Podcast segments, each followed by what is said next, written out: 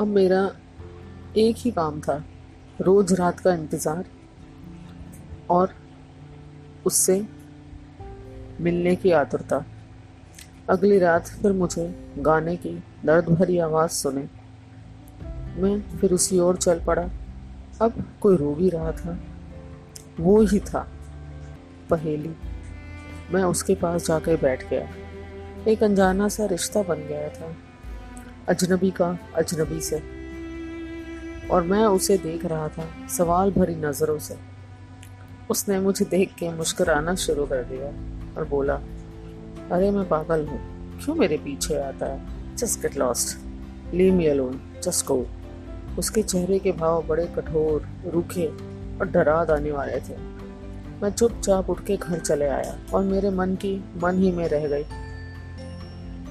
फिर उसके बाद दो या तीन दिन तक वो मुझे नज़र नहीं आए और मैं बहुत बेचैन हो उठा। पर मेरे पास ना कोई हल था, ना ही कोई चारा, सिर्फ़ एक इंतज़ार कि वो आवाज़ें फिर उन टीलों में सुनाई दें। एक बार मैं किसी काम से शहर की तरफ़ गया था। वहाँ देखा कि कोई झगड़ा हो रहा था। मैं मैं भी उसे देखने चला गया और क्या देखता हूँ कि वही शख्स किसी के हक के लिए बड़े ज़ोर ज़ोर से झगड़ा कर रहा था।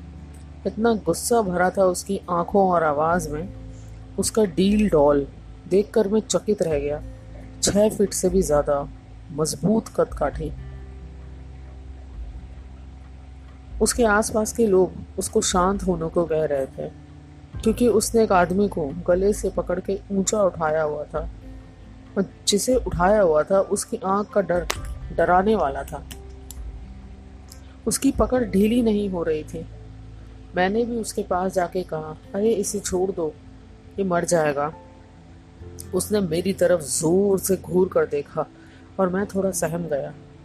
सोचा था कि शायद वो मेरी बात मान जाए, पर इतने में न जाने कहाँ से एक छोटा सा बच्चा आया और उसको देख के मुस्कराया। बस उसे देखते ही उसने इस आदमी को नीचे उतार दिया और वहाँ से एकदम से गायब हो गया। जाते जाते उसने मेरी तरफ़ एक नज़र भर के देखा। शायद वो इशारा मुझे समझ आ गया। रात होते ही मैं फिर उन धोरों की तरफ़ खिंचा चला गया और देखा कि वो वहाँ बैठा था और इतनी मग्न होके बातें कर रहा था जैसे कि कोई वहाँ बैठा हो। मैंने अपनी आँखें मल के और खोल कर देखा, क्योंकि अंधेरा था। ये किससे बात कर रहा है? पर जब जरा पास गया तो समझ आया कि वो तो खुद ही खुद से बातें कर रहा है। फिर मैं उसके पास जाने से पहले कुछ दूरी पे रुक गया और वो हँसते हँसते अचानक से रोने लग गया। मैं सोचता रह गया कि आखिर है कौन?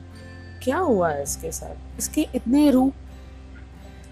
और आज न जाने मुझे ऐसा क्यों लगा कि पहेली सुलझ जाएगी। उसने मेरी तरफ़ देखा और धीरे से मुस्कराया और अपने पास बैठने का इशारा किया। मैं थोड़ा खुश और थोड़ा सोच में था, पर उसके पास जाके बैठ गया। वो अपनी बड़ी बड़ी निगाहों से देख रहा था। उसने एक सिगरेट निकाली और बोला पियोगे मैंने मैंने हामी भर दी और हम दोनों ने अंगारे होठों पे रख लिए। वो सहरा, वो रेत, वो तारे, सारा समा धुआँ धुआँ सा हो गया। मैं इंतज़ार में था कि वो कुछ बोले। तभी देखा कि उसकी आँखों से पानी बह रहा है। अचानक से वो रोने लग गया। मैं सन सक पका गया। उसके इतने रूप मेरी समझ से बाहर थे। तभी मुझे उसके हाथ में चोट दिखाई दी। तो मैंने झट से अपना रुमाल निकाला और उसके बांधना चाहा। उसने अपना हाथ झटक दिया और बोला, सारे बंधन तोड़ के आया हूँ। छोड़ के आया हूँ सबको। तू क्यों आना चाहता है मेरे पास? जा, चला जा और कभी मेरे पास मत आना।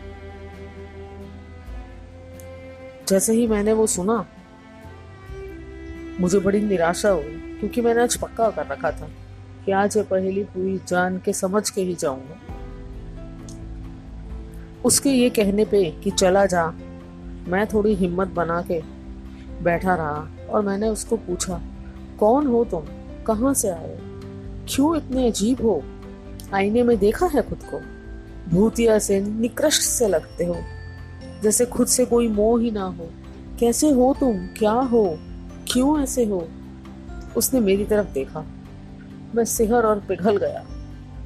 सन्नाटा उसके भीतर और ये बाहर की खामोशी से ज़्यादा खामोश था। और मैंने महसूस किया कि एक बेनाम सा रिश्ता बन गया था मेरा उससे। मुझे कुछ शब्द नहीं मिल रहे थे, मैं क्या बोलूँ? और वो चुप था। फिर अचानक से उसने कहना शुरू कर दिया। तुम्हें पता है? अच्छा क्या नाम है तुम्हारा? मैंने बोला, शेखर। मेरा नाम विक्रम है और उसने मुझे गले लगा लिया। मुझे ज़िंदगी के इतने सारे पहलू, इतने सारे एहसास पहले कभी नहीं हुए थे। बहुत ही अजीब सा अनुभव था।